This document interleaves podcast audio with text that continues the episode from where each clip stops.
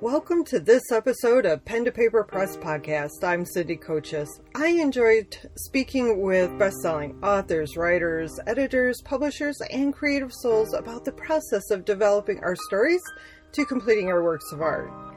Each episode is an opportunity for us to explore mindsets, pearls of wisdom, and the experiences that began our journey as an author from the moment we put pen to paper. Today, John Sanso has joined me in the virtual studio. He is the author of Sales Warrior and has been professionally selling for 31 years. He is the host of an international comedy podcast and a motivational speaker. Welcome, John. Hey, thanks, Cindy. I'm so happy to be on your podcast. It's just awesome. Thank you. It's good to have you here. I'm curious, how did you come up with the title of Sales Warrior? Yeah, so warrior is what I think of when I think of what I've been doing for the last 31 years. And I liken it to the running back in a football game. Okay. So a salesperson makes a little bit of yardage over a long period of time, which ultimately ends up in a touchdown if they have the ability and the resilience to stay the course. Unfortunately, a lot of salespeople quit before they reach the touchdown, mm-hmm. and a lot of them expect to have instant results, just like, microwave popcorn. Unfortunately, life is not microwave popcorn. No. No. So why did you write this book, and truly, who is the book for? I think the book is for anybody. I know it's called Sales Warrior, and initially I thought of salespeople, working for a corporation that have a quota. But I think it's for coaches. I think it's for life, people that are life coaches, anybody at all that's trying to advance their business, people that have salespeople that work for them. I think the mind of a salesperson is lost on a lot of people. I also wrote it because frustration. Mm-hmm. I didn't feel like there was anything out there that was relevant, authentic, up to date for this time that we're living in right now. Like I'm living in this time right now, just like you are. Mm-hmm. And I just did $1 million in business last week. So I haven't stopped selling. I am just launching my inspiration wave across the world before one day I do stop selling. Whereas most people that write the types of books that I write and call themselves a sales trainer, what have you, mm-hmm. that's all they do is train. Like they stopped 20 years ago. I've been doing it successfully for 31 years. And from doing it for this long, a person needs inspiration. Instruction is great, but inspiration is what people really need in all walks of life. I mean, it's hard to drive yourself to success when primarily you get rejection. It is. It is. Sales is not an easy job because of the fact, or profession, I shouldn't call it just a job, because you are facing the rejection. How do you handle the rejection? Do you take it personally? Do you take it, off the cuff and like, okay, it's not me, it's the product? It is a mental battering if you're not prepared to do it. Right. Yeah. Yeah. And that's why I think the world needs more inspiration. The world has the daily news. It has the nightly news. It has all the negative information. Yes. We have our preachers, thank God, and our priests and our rabbis and our other motivational spiritual people. Mm-hmm. But the world needs more inspiration.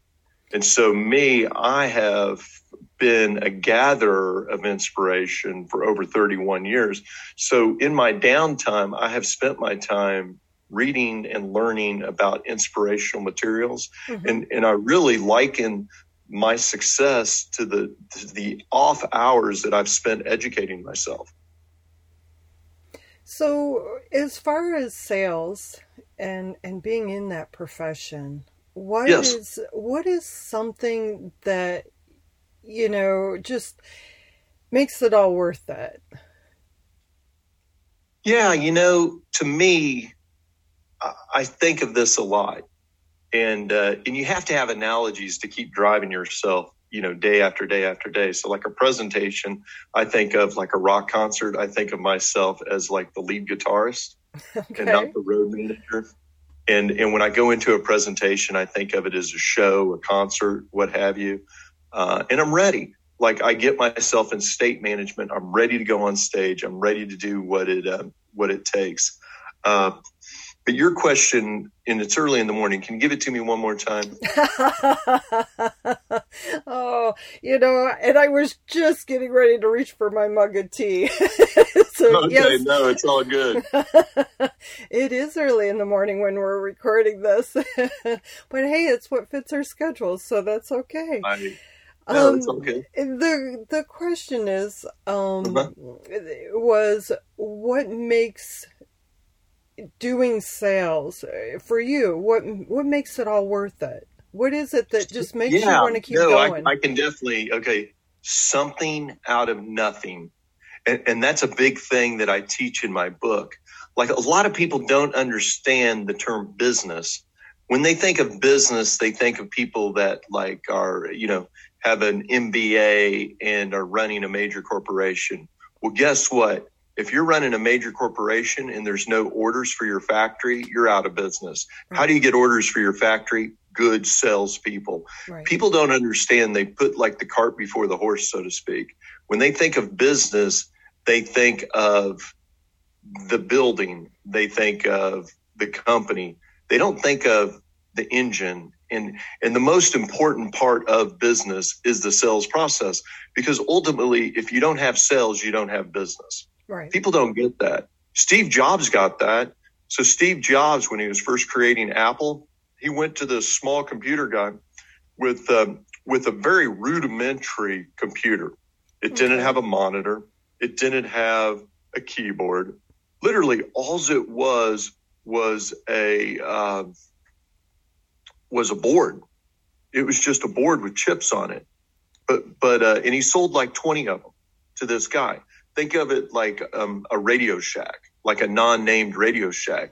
He just sold this guy these boards, and the guy sold them all because he's out in California. And you know, people had their own monitors, people had their own their keyboards, what have you, because you're in that area of California where you have all these engineers and you have all these people that really embrace technology, and they were so excited. Oh my God, my first computer! And but Steve Jobs got it and continued to get it like his entire life.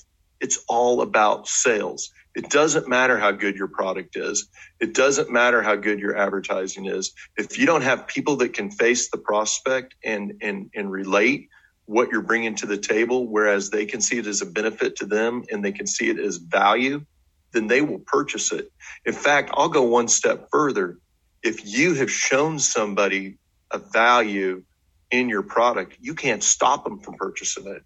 Yeah. Like if they don't purchase it from you, they're going to purchase it from somebody else. Right. So there's a lot of wheels to business, but I really want to just really drive home the fact of like many times I think people think of sales as the thing you do when you can't do anything else. And I'm going to say that sales is the thing that has to be done before you can do anything else. Yes. Like you can't have business. There's no such thing as business without sales. It doesn't exist. Right. Right. Because if you don't sell what you've got, then you can't pay your bills. You can't, you know, yeah, you have to have that. I like how you put that. And going back to the football reference, and I'm not, I mean, I get the gist of football and running down the field and so forth. But, you know, when you said that, it was like, yeah, because it's not always about walking up to somebody and, you know, or walking into a corporation and saying, hey, I've got this product, buy it, they buy it. No, you have to inform them. Okay, so that gets you a little down the field. They ask questions that put you, you know, may make you stumble backwards a step or two, but probably pushes you forward, because if you can answer those questions. So I really like that analogy, because of the fact that it's not the same play for every game, and it's not always the same result. But when you score, boy, you feel the, you know, you feel the same, whether it's a little sale or a big sale. I mean, obviously a bigger sale, you're going to do a little bigger touchdown dance, but right. But still, you're going to do a dance when you hit that touchdown. So I really appreciate that analogy, and sure. And that's going to put that visual in a lot of people's heads, and hopefully make the concept of, oh my God, I got to sell my book, you know, make it a little easier that, oh, wait, okay, if I put it into a different perspective, maybe it'll be a little easier. So rolling into, you know, because this podcast is writers talking about their products, and also speaking to fellow writers to help each other. You know, that's the community I'm building, is to help each other in the creative field. Yeah. So the idea of selling books, it's difficult. And I'm not talking necessarily marketing, because marketing is a whole different beast. And a lot of people want to put sales, marketing, and advertising all in one thing. Yeah, you're generically doing the same thing, but they have three very separate roles. And it's not easy for a lot of writers who's holding their book and walking up to somebody and saying, will you buy my book? So what is, you know, do you have a pearl of wisdom or a bit of advice to help, you know, them feel a little more at ease and less self-conscious? Yeah. So I would say social media and marketing is paramount. I believe one of my best vehicles right now is my whole vehicle, because I do a lot of inspirational interviews like we're doing right now this morning, Cindy. This will be my fourth one this week, and that's a good way to get your name out about your book. It's like a virtual book tour. It's a lot of fun to do it. Hopefully it brings the pages alive for the reader. I'm a big believer, if you have a good product, you can't keep it away. I mean, there's 300 million people here in the United States. There's over 1 billion people in China. There's over 1 billion people in India.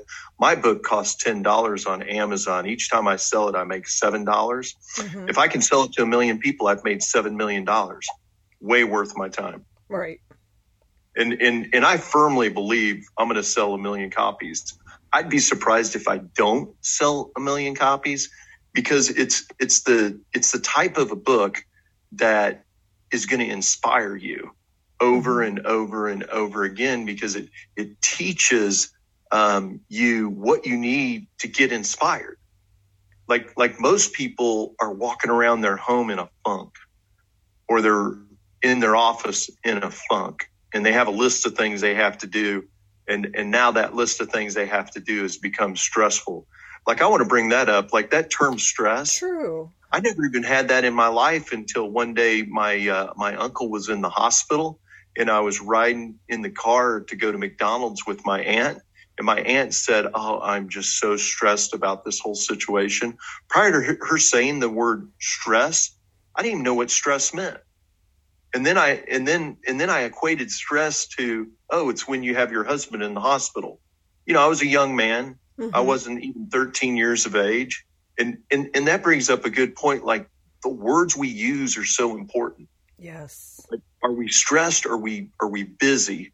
Are we stressed? No, we're engaged. Are we stressed? No, we're productive. Like, if we start reframing what we say about what we do, we are going to feel better about what we're doing, and we'll get more accomplished. And then, like you had mentioned, like what jazzes you? Like, I say that a lot, like what jazzes me? I love making something out of nothing. I like calling into a company, has no idea who I am. I get through the gatekeeper. I get into the decision maker. By the time I'm done, they're calling me back and begging me for pricing. That jazzes me.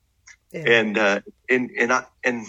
And over the years, I've done this out of my house, you know, and it's hilarious because, like, working with a major corporation out of your house, like, does IBM have any idea at all that they're working with somebody in a t-shirt and shorts? You know what I'm saying? Like, yeah.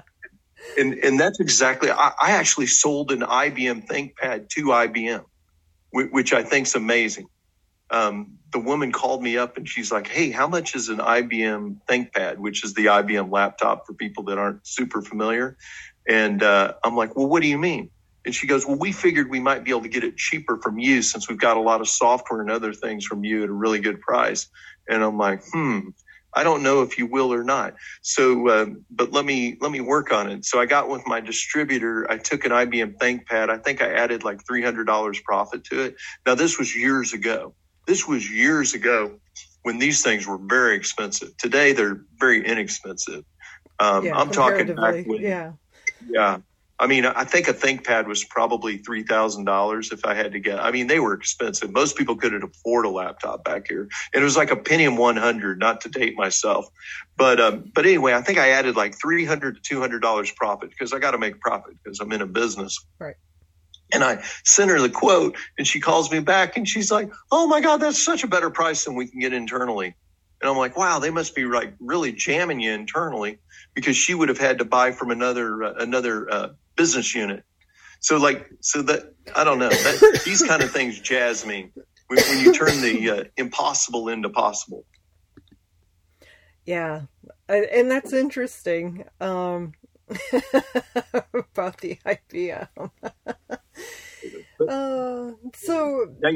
Go ahead. Oh, I was going to say,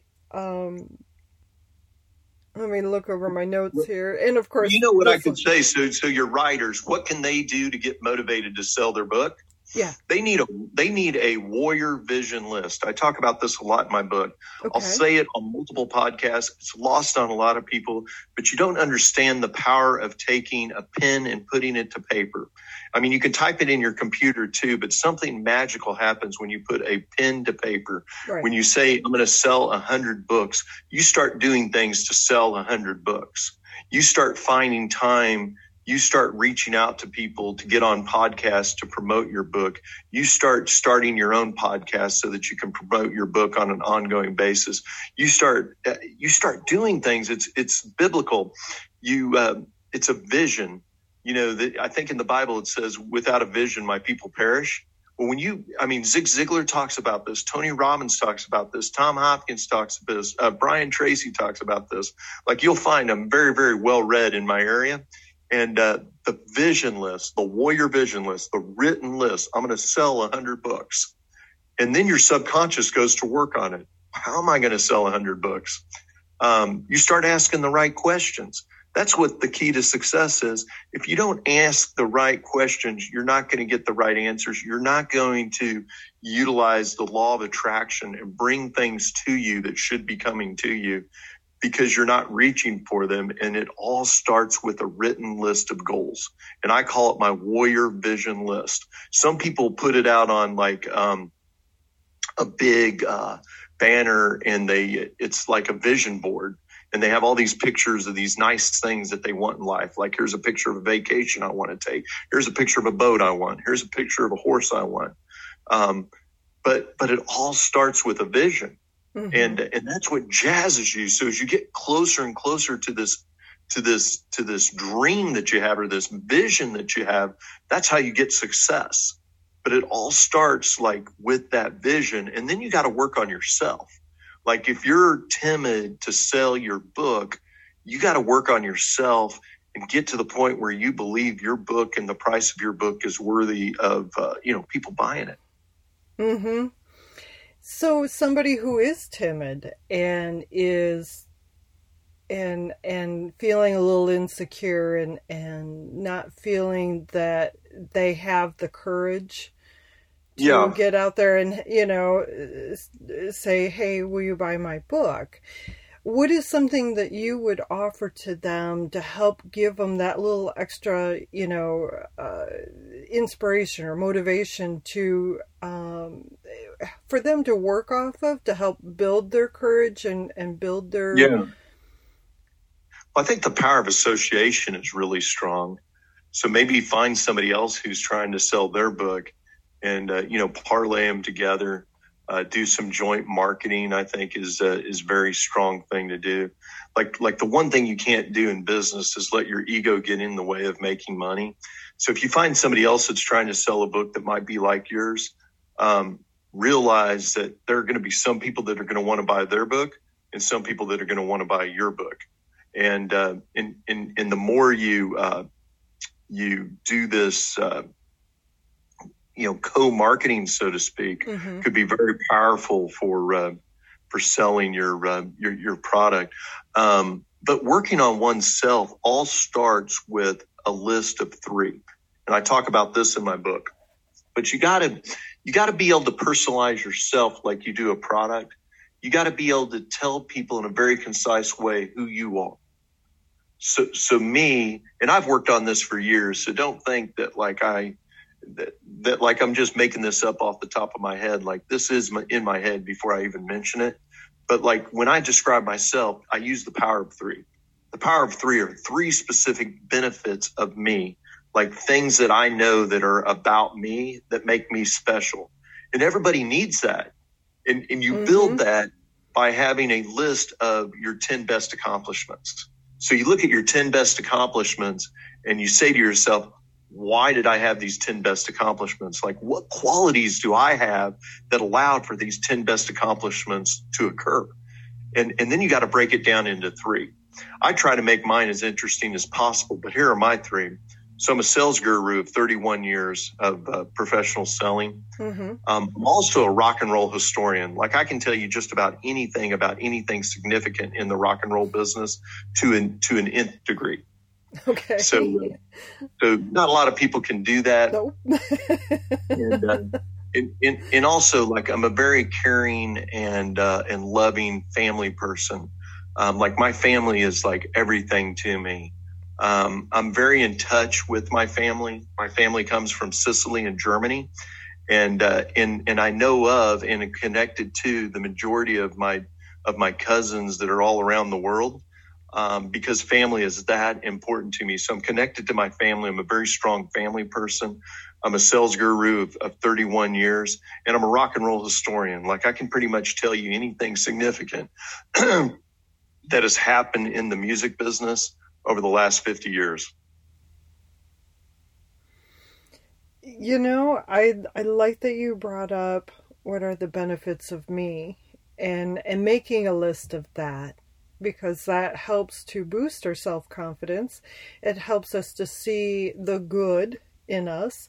And, you know, as you were saying it, I could hear a couple of people grumble in my mind, you know, going, I don't have 3 things or 10 things that I've accomplished. And it's like, whoa, you know, it's like I can hear those people grumbling about that. And it's like getting up. I got up, made the bed. That's an accomplishment. For some people, absolutely. That is. So look at the little things. Don't look at like, well, I didn't sell $1 million this week.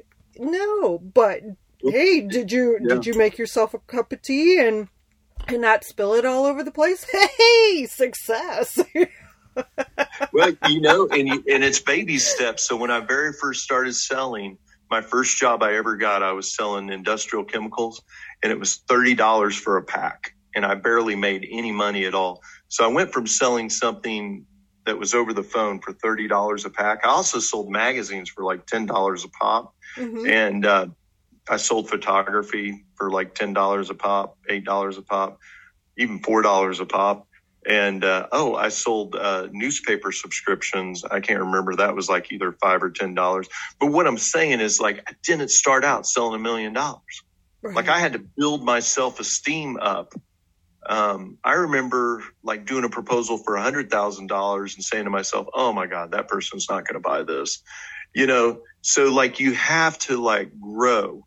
Like I've been doing it 31 businesses and 31 years and have always been in a level of trying to grow and get educated. Mm-hmm. And that is so important too. Like, your folks that struggle with self-confidence and things like that, go and read 100 biographies.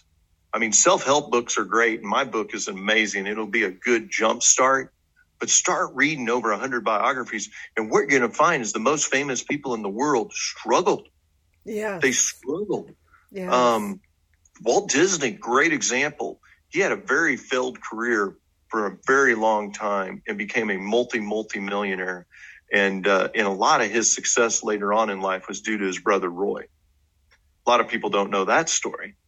They just know of Walt Disney, but they don't know the business mind behind the Walt Disney Corporation. But Walt Disney, I mean, he struggled. Mm-hmm. And when he finally got his first cartoon kind of off the what do you want to call it, successful, it was like a cat. The guy that he was doing all the work for owned all of the rights to his cartoons. Yeah. And the guy just decided to cut Walt Disney out. So he took Walt Disney and all of his cartoonists and started doing that cat cartoon, the first one that he got successful with. And this is kind of inspirational. Walt Disney had this idea for Steamboat Willie, which became Mickey Mouse, that he had just like sketched on a napkin. He and his only remaining cartoonist and one of his painters started doing the Mickey Mouse or Steamboat Willie cartoon that you know of today. And now it's like one of the biggest corporations in the world. So one cartoonist and one coloring artist. And you know who one of the coloring artists were? I don't remember. His wife. So it was his wife and his one cartoonist. And they carried on with his vision. But a lot of people think that people that are successful never had any problems. Like me, I was working for an ad agency and I got fired right before Christmas. Ooh. Literally fired right before Christmas. And best thing that could have happened to me, because I was in a situation where I was making low income and I was going to probably stay there just based upon the way I was raised. I was probably going to stay there 5 years, but them firing me is like the best thing that could have happened to me, because it gave me a reality that, hey, I don't want to do this the rest of my life. I don't want to have my income tapped or capped. And now I'm going into professional sales. I did the whole corporate thing where I was an account executive working with, you know, clients that were already signed or whatever. Mm-hmm. And they capped my income. And then I went out and got more clients and they capped my income again. And I'm like, I can't have my income capped. No. And so I'm either going back and getting an MBA, and I was in my early 20s, or I'm going into sales. Instead, I went into sales. Good for you. And you do have to take care of yourself and fight for, well, not fight, that's inaccurate, but you have to strive for what's best for you. And sorry about that. Oh, no worries. It is all good. I thought that was off. So, yeah. Excuse me. So the subtitle of your book is Inspiring Better Futures in Business for Sales and Business Professionals by Providing Tools for Mental if I can say the word manifestation, yeah. Yes. So, you know, that truly wraps up a lot of what our conversation has been. And, mm-hmm. You know, so it's a long subtitle, but yet it's very like to the point, tells me what I can expect and most certainly what your message is. So why did you become a motivational speaker? Relevance. I didn't think there was anybody I could relate to anymore that was in the space. Okay. I followed Zig Ziglar for years. I love Zig Ziglar, love him. And you know, he was my surrogate father in the sense that my dad died at an early age. So I was left to kind of fend for myself, and I really didn't have anybody to mentor me in business. And Zig Ziglar, though he doesn't know it, mentored me in business. And Tony Robbins, closer to my age, he also mentored me in business. Mm-hmm. But there was never anybody like me out there, in my opinion. I love Tom Hopkins, but he's not like me. Like, I'm different. I'm a mix between John Lennon and Steve Jobs, and there's nobody like me out there. And I actually use my own like podcasts that I do to motivate me someday. Mm-hmm. Some days, because like I've been in sales for 31 years. I honestly don't need the money anymore. And I'm not being arrogant. I've just put myself in a situation where I don't need the money. Somebody asked me I was talking to a client the other day, and he said he wasn't going to buy from me. And he was really like, felt bad that he wasn't going to buy from me because he thought it was like really going to hurt me. Mm-hmm. And I wasn't being arrogant. I was just being honest. And I was saying, you know what, you got to do what's best for you. And if I'm not right for you and what I'm offering isn't right for you, please know that like I'm out of debt and I definitely don't need the money. And the only reason I'm not retired yet is I can't touch my money because I'm not 60. Like the majority of my money, I have to wait till I'm 60 technically. Mm-hmm. But what I'm trying to relate is that it's more than the money. It's the game. It's the love of the game. And what I try to teach in my book, Cindy, is mental tools. They don't teach mental tools. Most sales books say things like overcoming objections, yes. You know, spin selling, learn from a guy that's been in prison, learn from a guy that used to be a drug addict. I've never been to prison. I've never been a drug addict. And also, I love Tony Robbins and I love Zig Ziglar. But like, I'm a highly educated salesperson, you know, a 4-year degree, MBA courses, read over 100 books. I've sold very technical products that cost $1 million. And most of the people that teach what I teach are like car salespeople, and there's nothing wrong with car salespeople. But I've taught like things that take 3 years to sell because they're so expensive. And companies have to go out and find the money for it. Right. So it's not just it's a fit. They got to have the cash for it. And right. And I've had the resilience to wait for the cash for it. I'm just trying to properly describe this. But somebody who's looking for like daily inspiration and mindset that they can use for the rest of their life. Mm-hmm. And they can keep coming back to it and keep coming back to it and keep coming back to it. That's what my book's all about. It drips on you in a very concise 90-page book, what they can learn from me. And two, I'm humble in my book. I know I might sound arrogant, but I realize like where I came from. Mm-hmm. Humble beginnings. Came to Dallas over 30 years ago with $300, and within a month it was gone because I had a major car repair. So I was pretty much broke. I had to make cash to pay bills and get my apartment and get situated in the area. And I started waiting tables. Mm-hmm. And two, like I'm not a National Honor Society student. In high school, I got C's, B's, and an A in art. I never did great on any of the standardized tests. I was not a straight A student, but I'll tell you, like I had something happen when I was in high school, sophomore year of high school, where they made me get a job waiting tables. Okay. And actually it started off being a busboy, and I made a turn and I went from getting C's, B's, and an A in art to almost getting straight A's. And the reason is because now I had a why.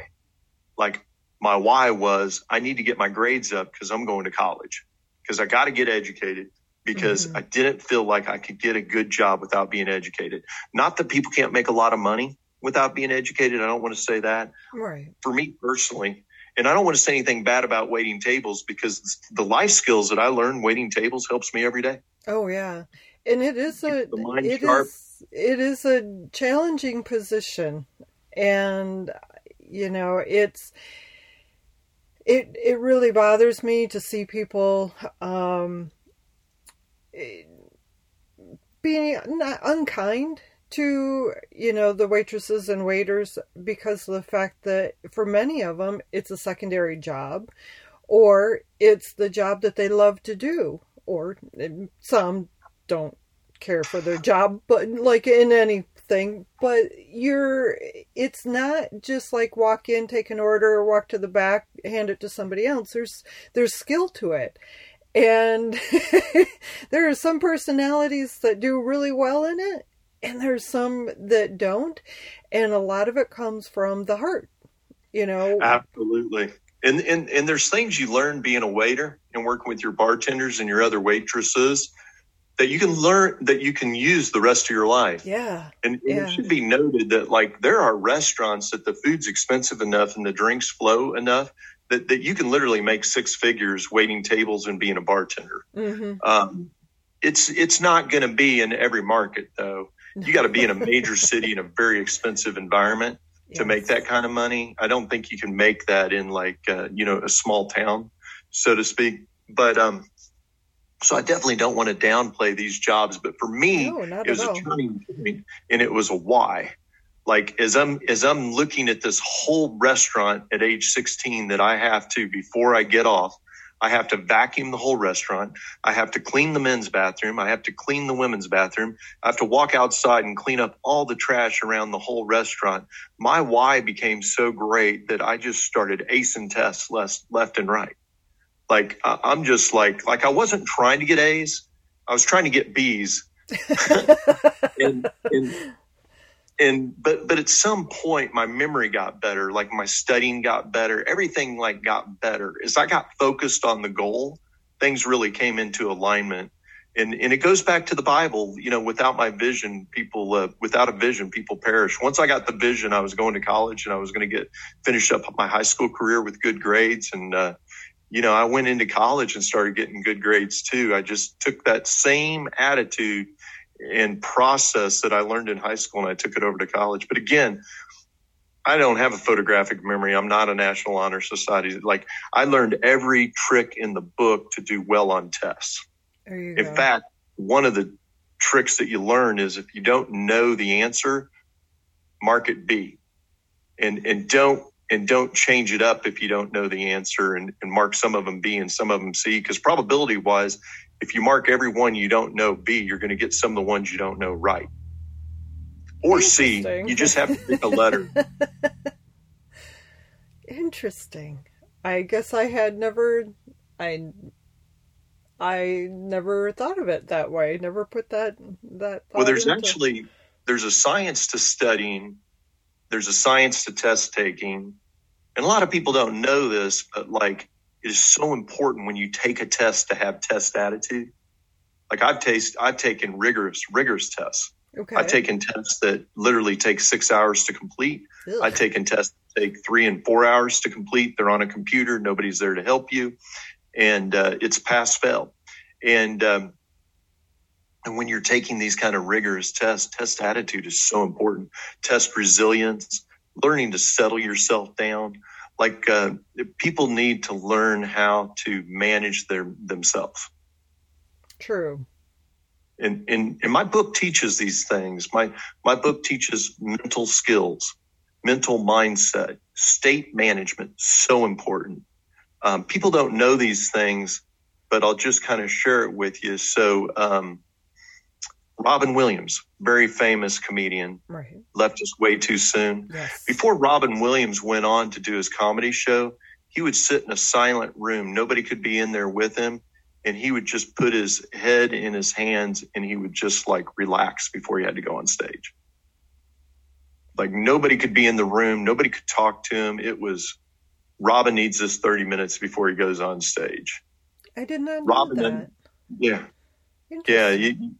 You just, in me personally, because I have a friend of mine that's in the rock and roll business.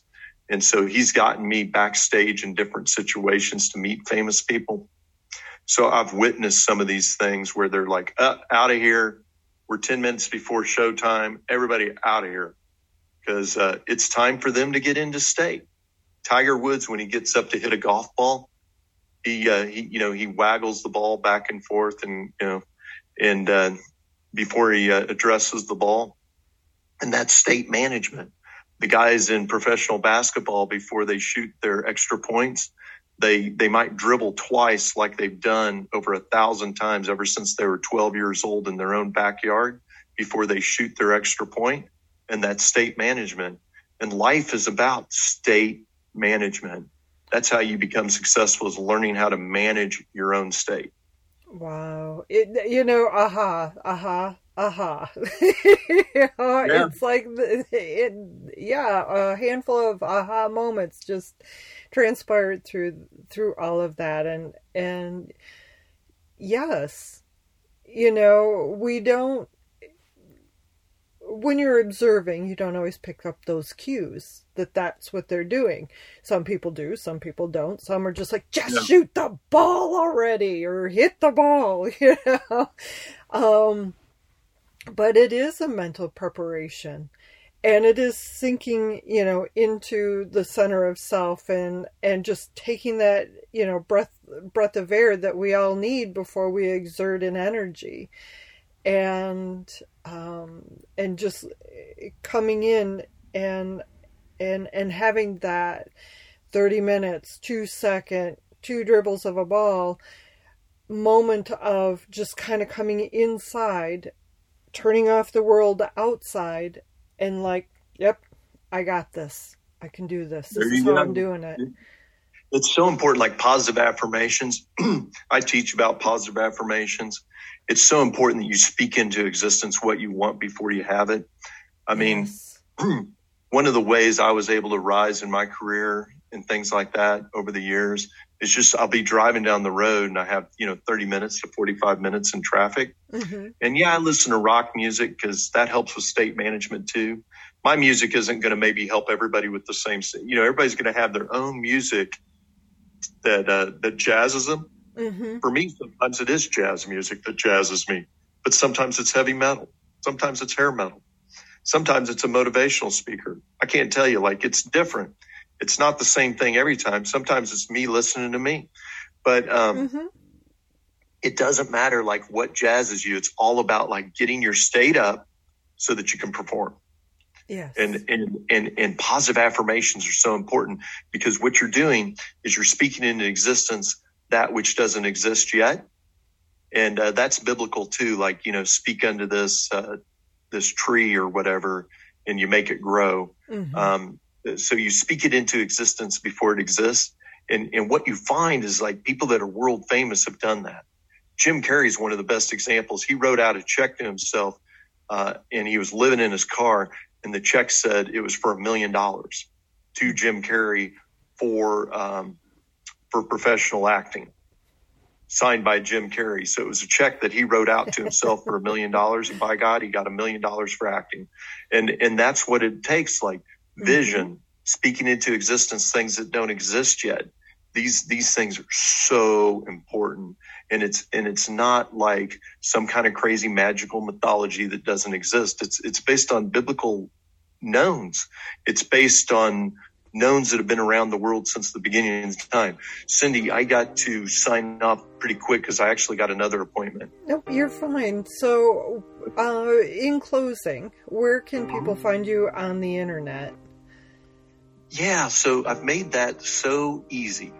SalesWarriorInspire.com. That's my website. From there, you can buy my book.